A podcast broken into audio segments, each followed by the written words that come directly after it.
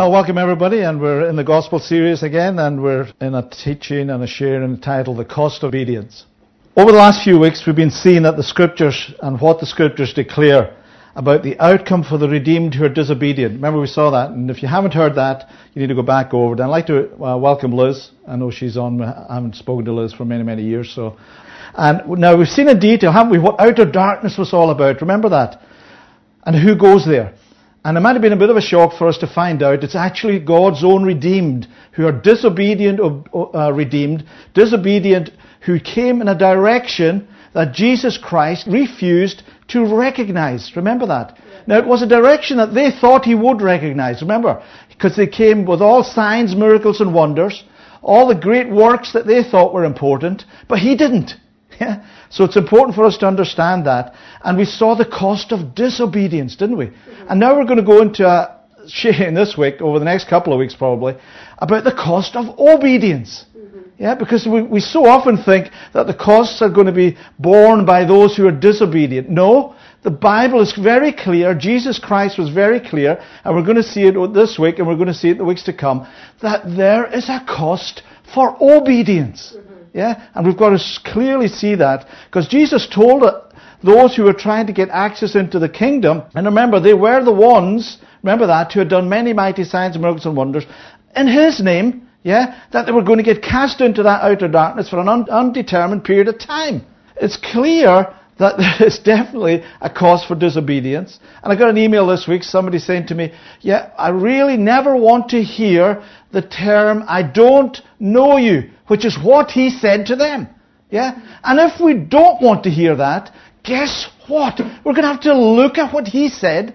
And we've been doing that since Matthew 5 as we moved into Matthew 7 on that narrow gate, figuring out what it is you and I need to do. Yeah. And we're going to see it again today. It's important to realize the preparation is not coming when he returns. We've got to do it now. Yeah? Remember the foolish virgins, yeah? And he told these people and again, they were redeemed people. They were shouting, Lord, Lord. He told them, despite all the power they manifested in their lives, they had been disobedient to Him.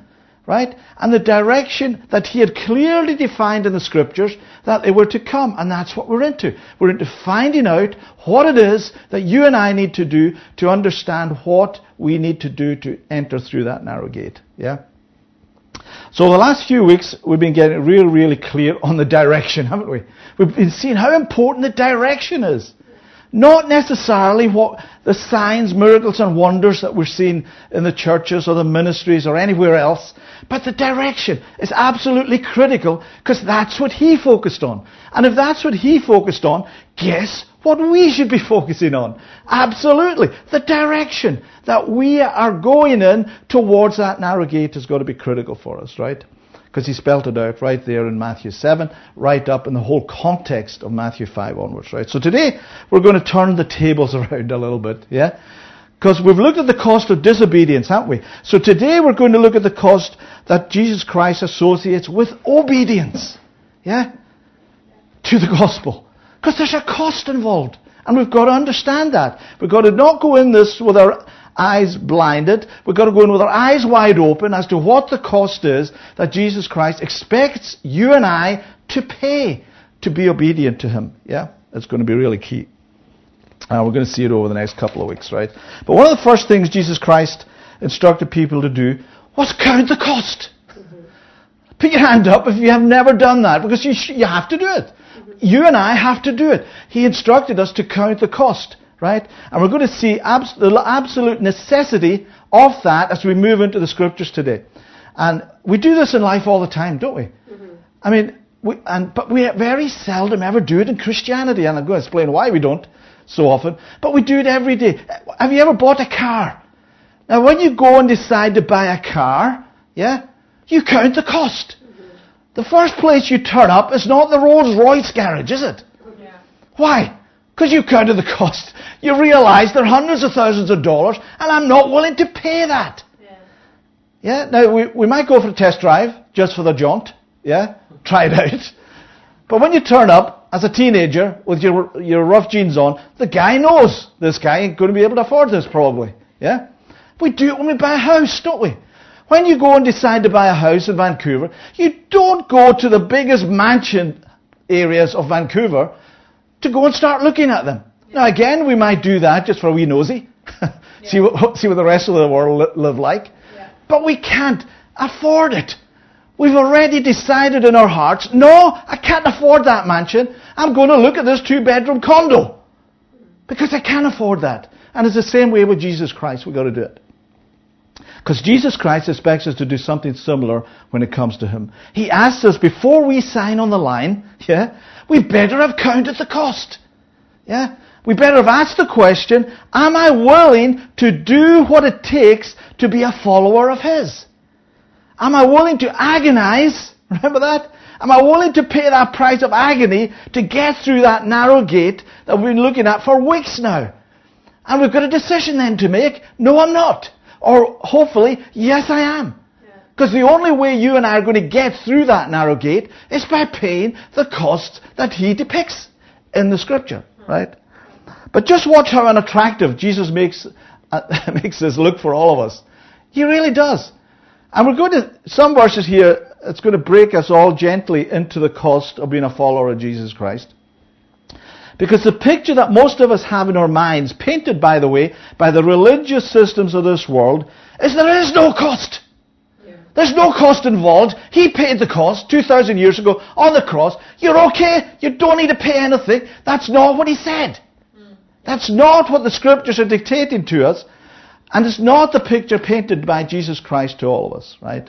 In fact, he paints a picture, as do the scriptures, that you and I are going to have to sacrifice our lives to enter through that narrow gate. Did you hear that? You're going to have to sacrifice your life. Now we've already got people tuning out in their minds as we listen to this. And they haven't paid anything. They just heard the words. Thought, no, I'm not, I'm not for that. I'm not going to give up my life. My life's too precious. Well, we're going to see it. What Jesus Christ thinks about that response. Yeah? Now, before we go to what Jesus taught on this, I want us to take a quick look at the Apostle Paul, yeah? Or Saul, as he was called in the record that we're going to look at, because he was called Saul before God called him, yeah? And we pick up the record actually in Acts. Now, what we should be clear on here, that Saul is here one of the redeemed of Israel. So when he's breathing out threatening, so we're going to see in a minute, he is already redeemed. You don't become a Pharisee of the Pharisees without being called out uh, out of the redeemed of Israel. That's where they came from. Yeah? And so he was very clearly redeemed in the scriptures. Now when we join Saul here in Acts, let's be aware of what Saul was up to. Because when we pick up this record, just watch the place Saul is in in his life. He's not looking for Jesus. yeah? In fact, he's going about looking for anyone teaching about Jesus and he's trying to jail them. He's trying to kill them. So that's where he is in life. It's really important that we see that. And he's jailing them to their almost certain death. But just watch as we see here how Jesus introduces himself to Saul, soon to become, by the way, the Apostle Paul. Yeah. You talk about a turnaround. One day, He's Saul. He's chasing and murdering the Christians. Anybody who mentions that name Jesus, he's searching all over the countryside for them, pulling them out, men, women, and children. And in almost no space of time at all, he's preaching that same name. He is called out as the Apostle Paul. But just watch the selling job that Jesus does on him. Yeah? It's phenomenal. Now we know this had to be a vision that we're going to see coming up. Because Jesus is where? He's currently in the heavenly tabernacle, seated at the right hand of God, and he's making intercession for all of us. So we know exactly where he is, depicted in scriptures, right? And he only leaves there when he returns. Why do we know that? Because the scripture says he entered there once. And he's not going to come in and out of the holy tabernacle, out of the holiest of holies. It's not a revolving door. He's in and out of there. He's in there once, he's entered once, and he continues there until he returns. Yeah, and in judgment. So he's residing in that holiest holy. So when we see him turning up, and his voice turning up in the book of Acts, we know it's a vision. Because he's making intercession for the redeemed, as I say, at the, thro- at the throne of grace, for forgiveness, when we, as the redeemed, come to him for that forgiveness. Just like they, they came to the tent of meeting in Leviticus 16, we have to come to Him for that forgiveness in order to, for that forgiveness of sin. Because Hebrews 9 tells us, let's go there quickly. Hebrews 9.12 says, He entered once for all. Not twice. He doesn't keep going in and out. He entered once for all, and that's all with distinction, because He didn't do it for everybody. We're going to see that before we get into the, the record in Acts. So, once for all, with distinction, who are they all? We've got to understand this, and we will in the context. Into the holy places, not by the means of the blood of goats and calves, but by the means of his own blood, thus securing an eternal, aionion, age-lasting redemption. But you see here, he only secured an eternal, age-lasting redemption for God's redeemed. It's only God's redeemed.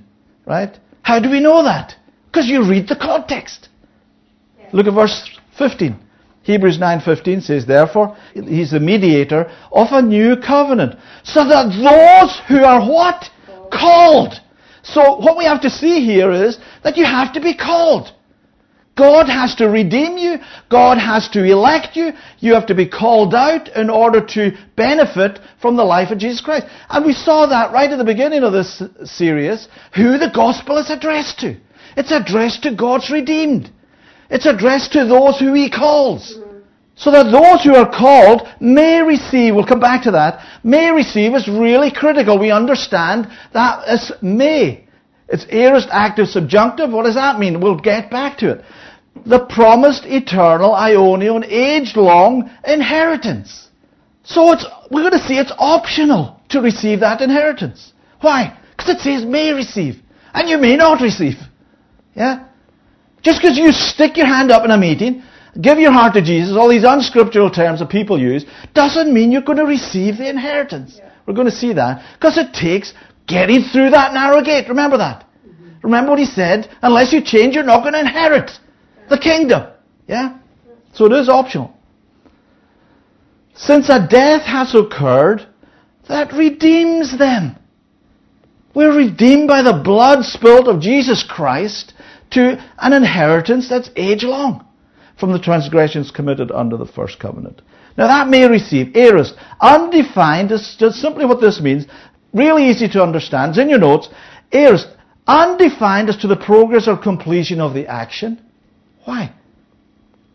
Why? Because it depends on you, what you're doing.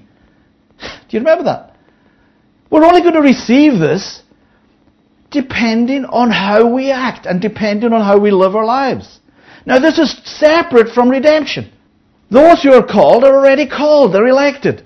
Doesn't mean, remember the guys outside the gate shouting, Lord, Lord, they were redeemed. But they weren't walking in the will of the Father.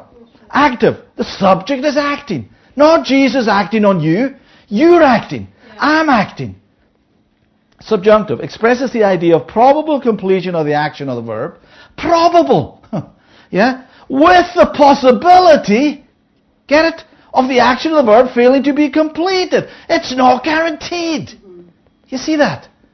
Why? Why isn't it guaranteed? Because it's dependent on you paying the cost. Mm-hmm. And if you decide you're not going to pay the cost, you're not going to receive the inheritance. So clear in Scripture, once you get this redemption and sal- salvation sorted out in our heads and not listen to the religious systems of this world who teach something totally at cross purposes to the Scripture. Yeah. So let's go and see Paul, or Saul as he's called in this section. But what a turnaround. Watch this. Now the backdrop is Saul was what he himself referred to later on in the scriptures as a Pharisee of the Pharisees. So that clearly tells us he is somebody God has already redeemed. He's already called him out, right? But he hasn't called him to this ministry. He's elected, having been redeemed, but he's still got to go get called into the ministry that God calls him to. It's fantastic.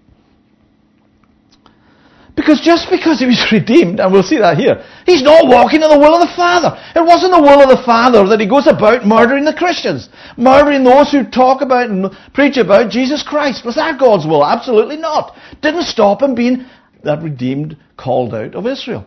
Romans 11:28 tells us that the redeemed are the enemies of God. at times in the scriptures and historically. They're what? They're the enemies of God who crucified our Lord and Savior. The redeemed. The redeemed of Israel crucified him, murdered him on the cross. That's who did it. They're not the friends of God because he redeemed them. Sometimes they'll turn out, as we're going to see in this record, the enemies of God. Yeah? Acts 9 1. But Saul, now watch this. Again, Saul is his name before he gets called into the ministry. And Saul, still breathing th- threats, and what? Murder! You think you've got a lot to get over in terms of your life and forgetting your sin? This guy was a murderer. And not only was he a murderer, but we see him in the scriptures having to go back in and teach those of the families that he murdered. And they didn't want to know him. It's huge. We've got to realize what he had to overcome. Against who? The disciples of the Lord. That's all he was interested in. That was his mission in life, was to get those disciples of Jesus Christ and kill them. Drag them off to jail. Yeah? And he went to the high priest. Now there's a bit of a clue involved here. Do you see that? Here's a redeemed Pharisee talking to a redeemed high priest about how do we get rid of these guys who are teaching about Jesus. Get it? Yeah. The redeemed are the issue. So often in the scriptures, right? So the first thing we have to realize is that Saul is not looking for Jesus. Is he? He's not looking for the meeting that he can stick his hand up in. He's looking to destroy them.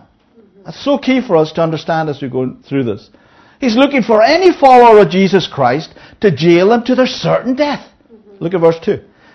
And asked him, asked the high priest for letters to the synagogues at Damascus, so that if he found any belonging to the way, men or women, he might bring them bound to Jerusalem. Now as he went on his way, he approached Damascus.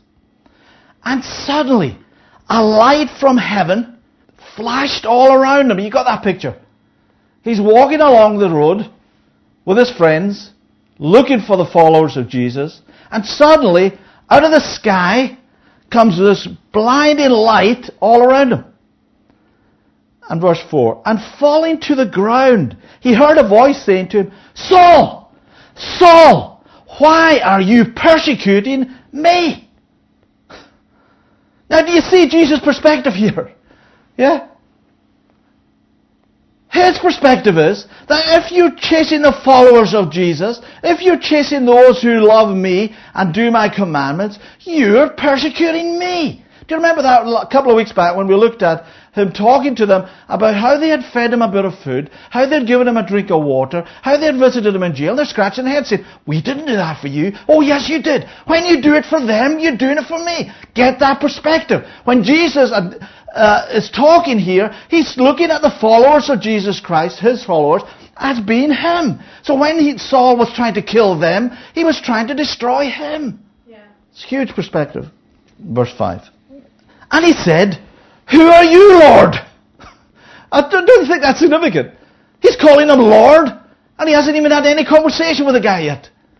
He said, Lord. Because he started to realize maybe I should be respecting this person, whoever it is. Yeah? Why? Who are you, Lord? And he said, I am Jesus, whom you are persecuting. Now, from Saul's point of view, oh no, he's just going about finding the followers. But from Jesus' perspective, you're persecuting me. Why? Because that's who they were standing for.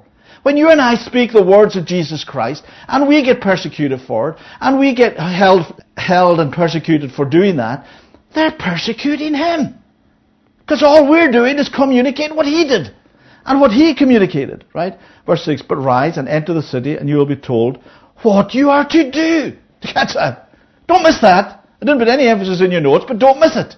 What you are to what? Do. But most people are telling us today there's nothing you have to do. Because it's all been done on the cross. Put your feet up. You don't need to do anything. You don't need to change, for goodness sake. He did it all. Your past sins are forgiven.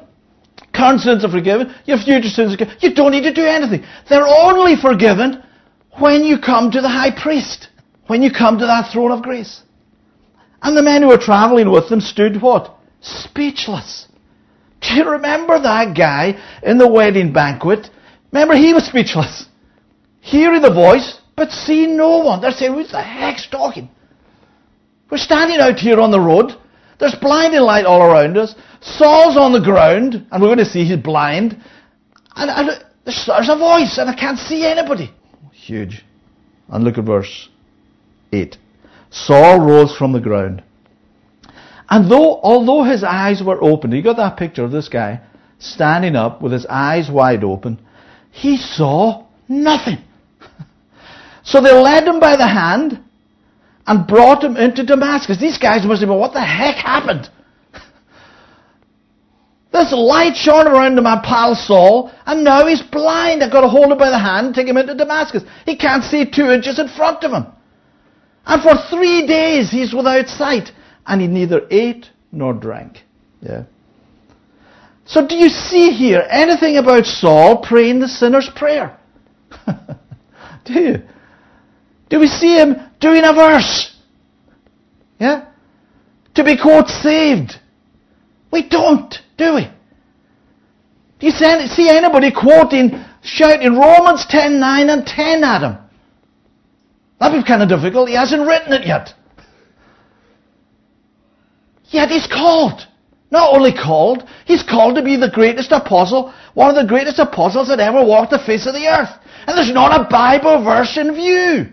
Do you get that? Now he knew the Hebrew scriptures, but today we think we've got to pump verses at people in order for them to get, quote, saved. Yeah?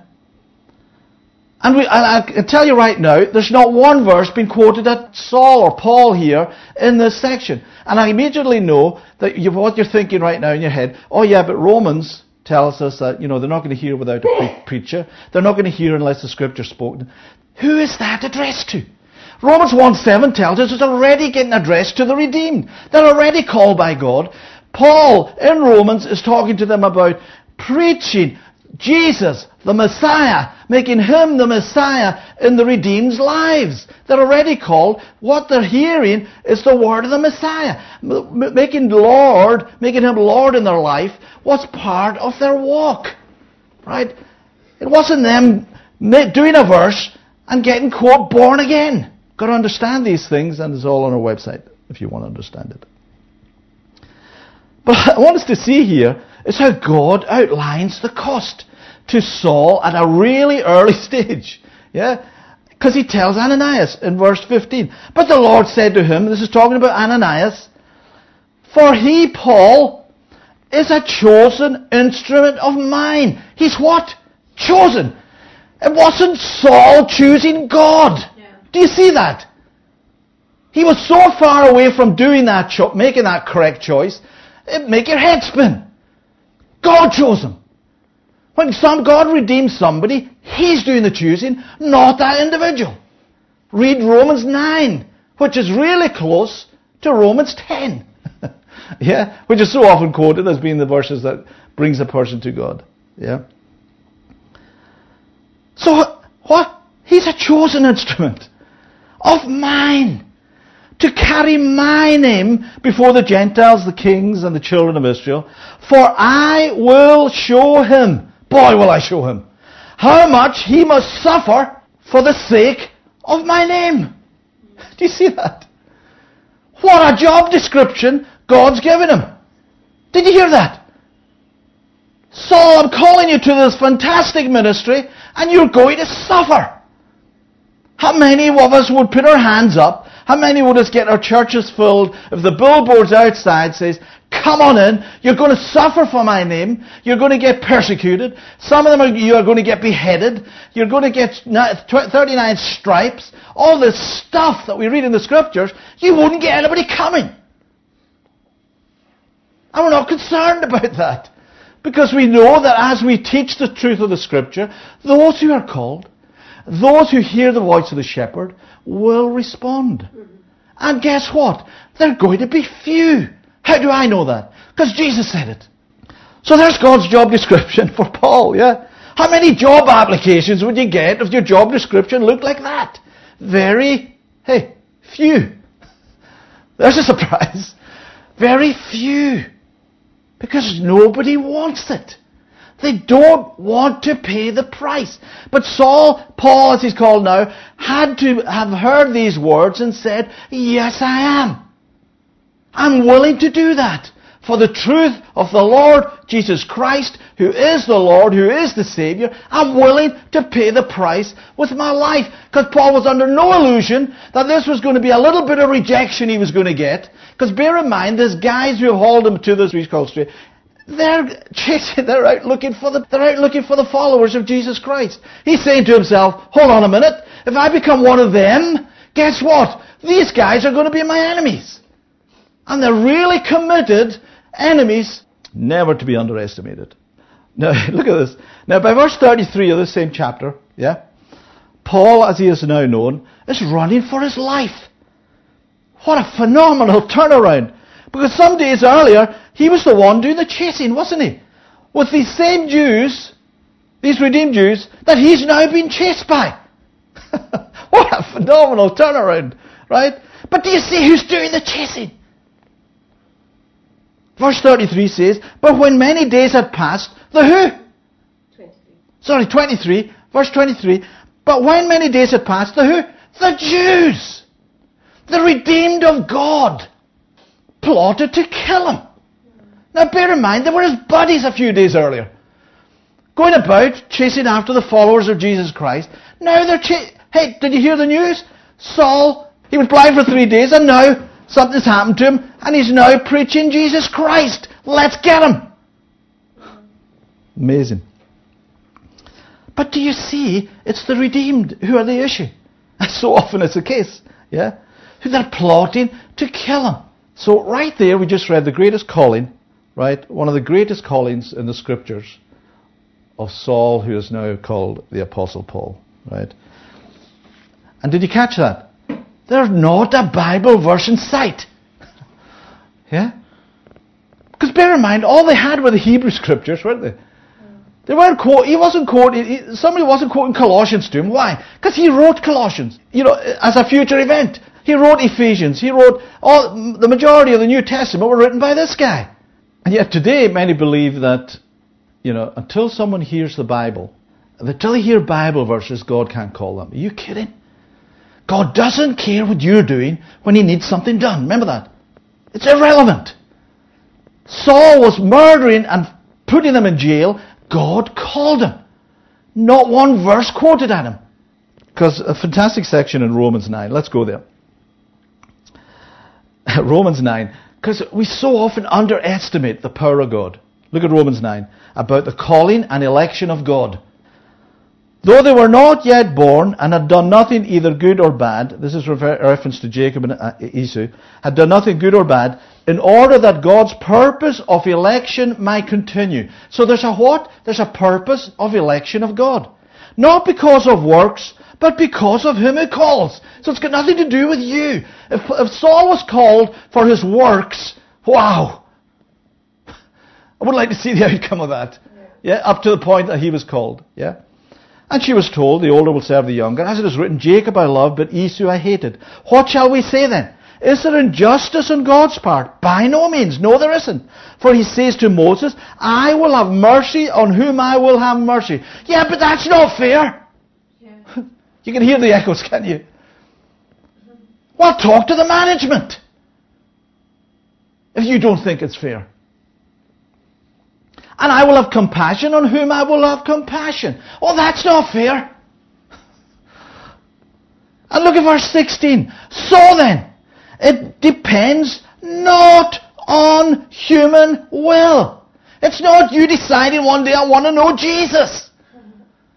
This redemption of God is outside of your will. It's outside of my will. But the decisions I make from that point on are my will. Yeah? And we will be held responsible for it. Outside of human will, or what? Exertion. It's not about you memorizing scripture and knowing all the verses and doing stuff. Yeah? This election and calling of God are outside of the human will and outside of human works.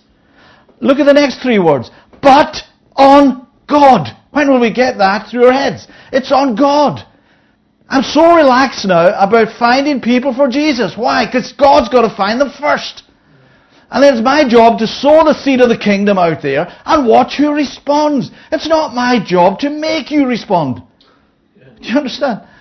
We've got to do the best we can. We've got to love people. We've got to minister to people. We've got to serve people. I know that. But if they don't respond, that's not my issue. It's theirs at the judgment seat of Christ. And as long as I've got a clear conscience that I've done everything I can do to assist the redeemed who are called to understand and know the scriptures, then I've done what I'm expected to do. Yeah. And so have you. But on God who has what? Mercy. Phenomenal. Yeah. Now bear in mind, Jacob and Esau were redeemed, but they had two different outcomes. Yeah. Does that remind you of anything? Daniel 12 2. Yeah. yeah. So we're going to see that God makes it very clear in Scripture that if you pick up this race, remember we looked at that a while back in a series called, uh, what was it called? Running the Race. Yeah, Running the Race. If you grab this baton, yeah, in his race, right, that Jesus Christ is holding out to all of us, if you grab a hold of it, yeah, you and I better be ready and willing to run the race and pay the cost. So you better analyze it before you grab it. That's the purpose of this teaching today. To get rid of some people who might be listening. Because what we want to do is make sure that you understand the cost, you understand it clearly, and then when you grab the baton to get into the race, you're willing to pay the cost. And I'm talking about the cost of obedience. Not the cost of you saying, no, I don't want that. There is a cost involved with that. We saw it last, a couple of weeks ago. It's outer darkness. Those who don't decide to walk in the ways of the Father end up in outer darkness. That's okay if that's what you want. And as you go clearly into this race, you've got to understand, you've got to be involved in understanding that you're going to have to give up some stuff. Yeah. Not least the sin in our lives. Yeah? But what I want us to really clearly see today is there's actually a cost involved. Yeah? yeah. This is not a free ride. Yeah? This, it's, it's, there's a price to pay. Christianity is teaching today it's a free ride. It's not. And believe me, as we get closer to the end times, we're all going to see it's not a free ride. Because there's going to be some stuff turning up in, our, in all of our lives, if we live much longer, that ain't going to be nice. We're going to see it over the weeks to come. But the great thing about Jesus is, he makes that very clear up front. He's not wanting you to sign on the line and not understand the clauses that are way at the bottom of the contract. oh, I've got them signed up now. Yeah? But you know that's what so many churches do? They get people coming in, as long as you fill the pew, as long as you turn up, there's no cost involved. There is. And it's going to turn up at some point. Now, I want you to listen to your heart as we go through this today. Yeah? And I'm including myself in this. Because many listening to this today will hear the words, and you've heard some words already, and not understand the implications of what's been said. Yeah? The implications of this are absolutely massive in all of our lives. And you can put it down to, oh yeah, I'm just listening to this on the internet. I've just decided to flick over, have a listen, see, see if it fits my view of the, you know, the church I want to be involved in. Do you realize there's people that do that? They're going around church hopping, trying to find the church that fits their style of life. I don't read that in scriptures. Yeah. Because being a Christian today, for the most part, does not mean any cost. Why? Because of scripture twisting in the main, in the church leadership for the most part, they don't get people to count the cost. Yeah? They want them filling the pews at all costs. Yeah. And as long as they're filling their churches, they're happy. But so often they're not teaching that there is a cost to pay, and that's so, so important. Because it's not what the Lord taught. Yeah? The Lord taught there was a cost. Look at Matthew 10. That's a huge cost here that Jesus Christ is outlining. Get a hold of this. See if you want to do it. Yeah. And I'll tell you right now, before I even read the verses, it's going to be few. Why? Because he told us it would be. Matthew 10:37. Whoever. That, what does that mean? Whoever loves father or mother more than me is not worthy of me, and whoever loves son or daughter more than me is not worthy of me. Any volunteers? And whoever does not take his cross and follow me is not worthy of me. Whoever finds his life will lose it. Whoever loses his life for my sake will find it. Wow. That is absolutely massive. Are you ready to give up your family? Can you hear them leaving his church? Yeah? Can you hear the pitter patter of the sandals as they walk away from him? Absolutely. But you see, that's whosoever. There's no exceptions to this. Yeah? You're not going to sneak into the kingdom thinking, oh, well, I got here. Yeah? Without it. And, and but bear in mind, this is the intro for today. Yeah? To understanding that there's a cost to pay. And so many are hearing this and they're saying the cost's too high already. The cost's too high. I heard that. And the cost's too high. And they haven't been asked to do anything. They've just heard the words. And already the cost is too high. Do you realize the cost is too high for some people to attend a service like this? An hour on a Sunday morning is just too much. I've got other things to do. And we're going to see some of them in a minute. And why is that? Because we're all so focused on the temporal, yeah? We're all so focused on the temporal, and we're not focused on the unseen, which is eternal, which is everlasting, which is age lasting. Yeah? We're so focused on today, we're so focused on ourselves, we're so focused on our own lives, that we don't realize that we have to pay the cost. And now look, the cost is going to be too great for some people. I understand that. I'm not standing here pointing fingers saying I'm paying the full cost either. I've got to get my head around this just the same way as you do. Yeah? Because if somebody came in here with a machine gun right now and asked me to drop Jesus Christ for my family, I'd have to think about it.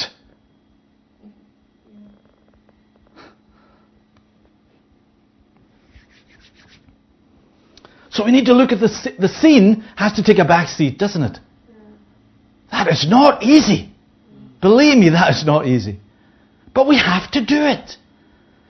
Because if we continue to look at the seen, we'll get bogged down. We will get pressured into doing the, going into the systems of this world and deriving our priorities by the systems of this world. Look at Luke 14.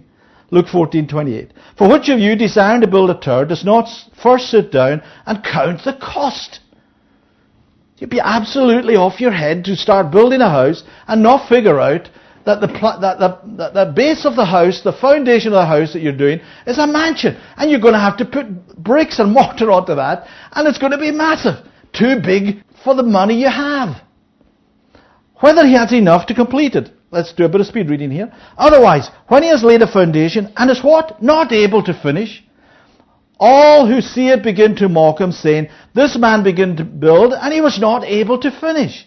Or what king going out to encounter another king in war will sit down first and deliberate whether he is able with 10,000 to meet him who comes against him with 20,000? The odds are against him winning, aren't they? He's got to figure that out before the battle starts.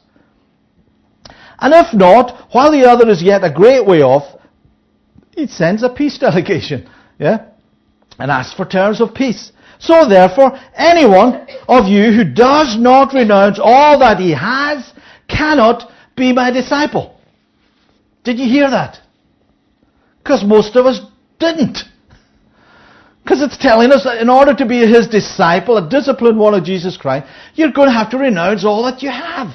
Now that doesn't mean you go up and sell your house and your cars and every bit of stitch of clothes that you have and you walk about with a little grass skirt on. Right? That's not what he's talking about. But we have to prioritize things to be his disciple. Salt is good, but if the salt has lost its taste, how shall its saltness be restored? It is of no use either for the soil or the, or the manure pile. It is thrown away. He who has ears to hear, let him hear. So let me ask us all, why do we think we can be a disciple without giving up anything? Mm, yeah. Doesn't add up, does it? We cannot be a follower of Jesus Christ and not give up anything. And you may think, and I may think I'm a disciple of Jesus Christ, but that's the only place it turns up in our own thinking. If we're not willing to pay the cost. Because the reality is hugely different in the scriptures. Look at Luke 14:12. He said also to the man who had invited him, When you give a dinner, now he's giving, this is like a parable, he's, he's telling a story here. When you give a dinner or a banquet, Do not invite your friends or your brothers or your relatives or rich neighbors, lest they also invite you in return, and you be repaid.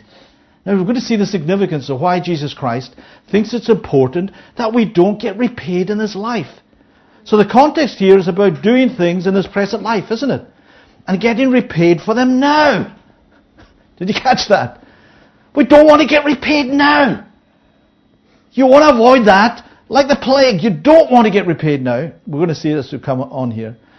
So we have to keep that as a backdrop because it's what? The context of what Jesus Christ is telling us here. And we're going to see how important it is in Jesus' mind not getting repaid in the present. It's huge. Verse 13. But, but, in contrast, when you give a feast, in, when, you're, when you're throwing a party, in our vernacular, right? Invite the poor, the crippled, the lame, the blind, and you will be blessed because they cannot repay you. Wow. For you will be repaid at the resurrection of the just. That incredible? So Jesus Christ thinks this, this is really important to be able to be doing things for those less fortunate than yourself and not getting repaid now. Because remember Daniel 12:2. Some of the redeemed are just and resurrected to aionion life, and some of the are redeemed are raised in that same resurrection as unjust to aionion contempt. Yeah? In the very same resurrection. Because you see there in verse 14, resurrection is singular, isn't it? Verse 15. When one, when one of those who reclined at the table with him heard these things, he said to him, Blessed is everyone who will eat bread in the kingdom of God. The whole context in relation to that parable and, and virtually every other parable is the coming earthly kingdom of Jesus Christ. It's the gospel. Do you remember that? We're a bit further in, into the gospel series today, but don't forget it. The gospel is all about the good news. The good news about what? His coming earthly kingdom and our probable, did you catch that? Probable inheritance in that kingdom. If we do what he says to do. Look, look at uh, Luke 14, verse 16. But he said to him, now here's another great story. Listen up, right? But he said to him, a man once gave a great banquet and invited many. Do you remember when we did, I think it was part 14 of this series, when we went into Matthew 22, and the, it says the king threw a wedding banquet, remember, a wedding feast, remember that? This is really similar.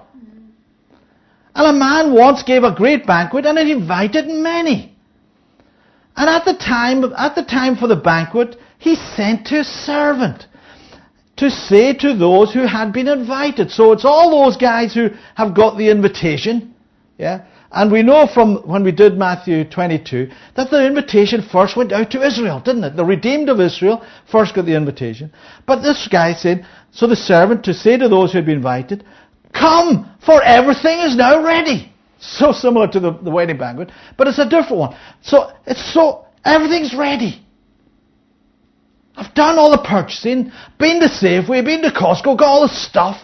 It's all ready. Jesus Christ has paid the price. It's all ready. You, all you have to do is turn up. Verse 18. But they all are alike. Did you catch that? No exceptions here. They all alike began to make excuses. Does this ring any bells with any of us? When we invite people to know and understand the kingdom, they can always come up with a whole bunch of excuses. And here's a whole bunch of them coming up. And the first said to him, I have bought a field. I bought some land. And I must go and see it. I've got to tour around the land I bought.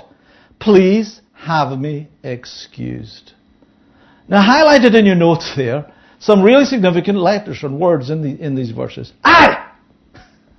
Me! And I was watching Donald Trump the other night on TV getting interviewed.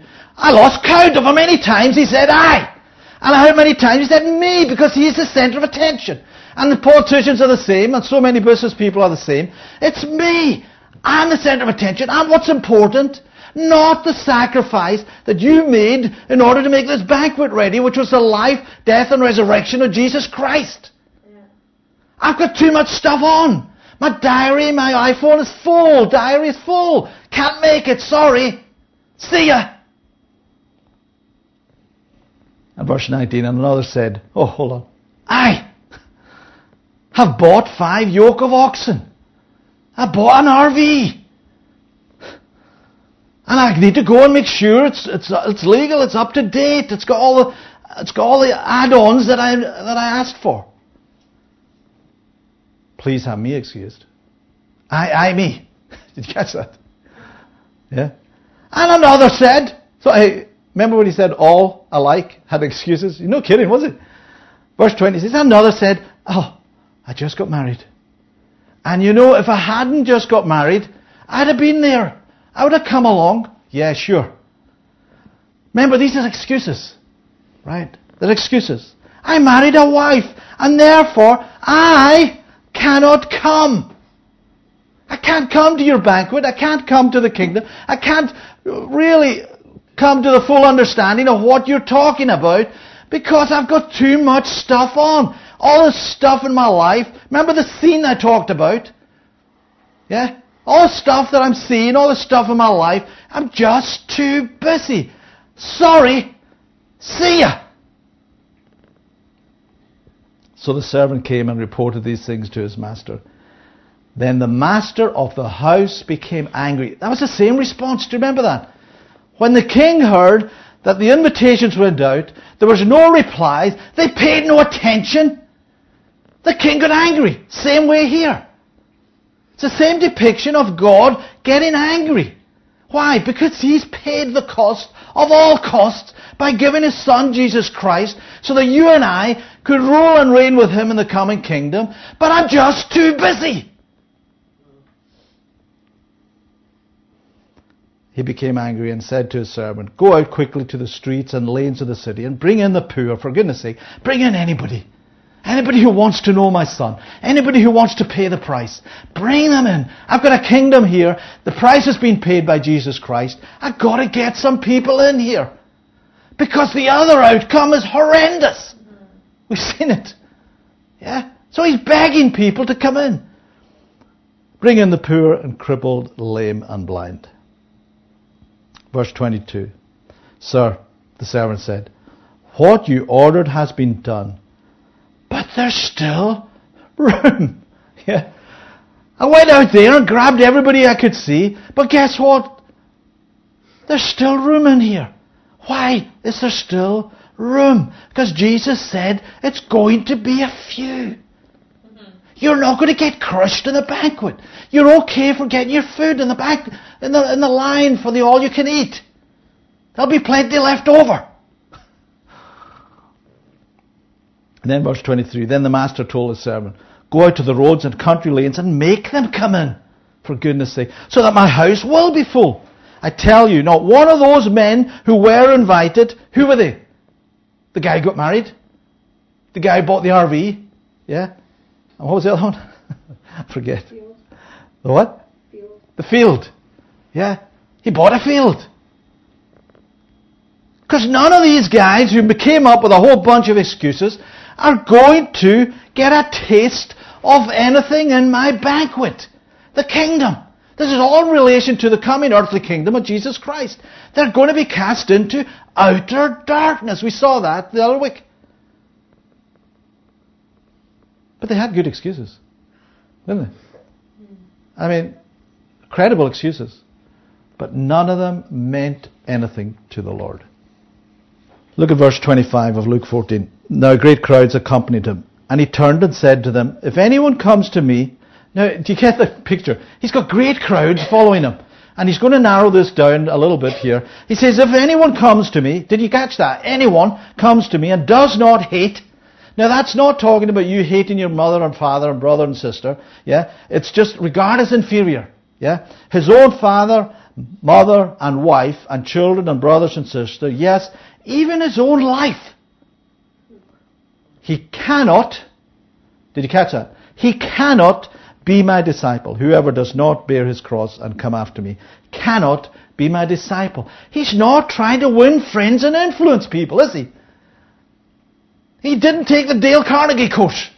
Because he's telling people up front, this is what you've got to do. If you're willing to follow me and going to be my disciple, you're going to have to give up some stuff. You're going to have to do what I say you're going to have to do. It's not enough to say, I don't want to hear the words, I never knew you. You've got to take some action. Because going up to him at the, at the judgment seat and saying, oh yeah, Jesus, I do love you, honest. No, you don't. Because you didn't take the action I asked you to take. Do you get that? So many disciples are there going to be then? That's a good question, isn't it? I'll leave you to answer that. Yeah? But we know it's going to be a few. Yeah. But do you see, Jesus didn't make it optional. Yeah? I started to see this is not optional. People with all the excuses thought it was optional. I can take it or leave it. I can go to the banquet or not go to the banquet. I can go to my field, I go to my RV, go to my wife. It's optional. I'll get to it some other day. Yeah? The day is now. The day is now. Today is the day. Yeah? Not when you get around to it. Remember that. Don't wait to get around to it, because getting around to it will never happen in most of our lives. Something else will come up. Another great excuse. Yeah? Because that's what the many are saying. They actually think that entrance into Christ's kingdom will come regardless of their response to the invitation. Regardless of their actions or lack of actions, they're going to get in anyway. Whereas Jesus is painting a picture of the cost of doing that. But most people think there is no cost, or the little price they're willing to pay will be enough. Because they've been taught God is unconditional love. Have you ever found that verse? I keep waiting for someone to get me that verse. Maybe it's because it's not in Scripture. yeah? The Bible's full of conditions. And we read some of them today. Unless you change, we've seen it over and over again. And then he said, unless you give up your life, you cannot be, that's conditional. So over the next couple of weeks, as we close off here, what we're going to focus on, it's not the cost of ignoring the invitation, it's the cost of taking up the invitation. It's actually the cost of you RSVPing to Him and His calling. That's what we're going to look at. Because so often we think the real cost is in disobedience. And there's no real cost in obedience. Because Jesus taught there was a cost to be paid for both obedience and disobedience. We've got to be so clear on that, right? So the next couple of weeks we're going to focus on the cost of obedience. Now one of the reasons people think this is optional is the false prophets of this world, they're watering down the message of Jesus Christ. So as long as you attend church regularly, as long as you profess to be quote Christian, yeah, many of these leaders are happy. Well, I've got news for you. Jesus Christ is not. Yeah? And you better listen to his words, not what they're saying. He's only happy with change. Do you remember that? Unless you change, you're not going to enter the kingdom. He's only happy with change. We've got to get that firmly focused in our mind. Don't get fooled into thinking you can. Because if that was possible for him to be happy without change, he'd be a liar. And he's not a liar.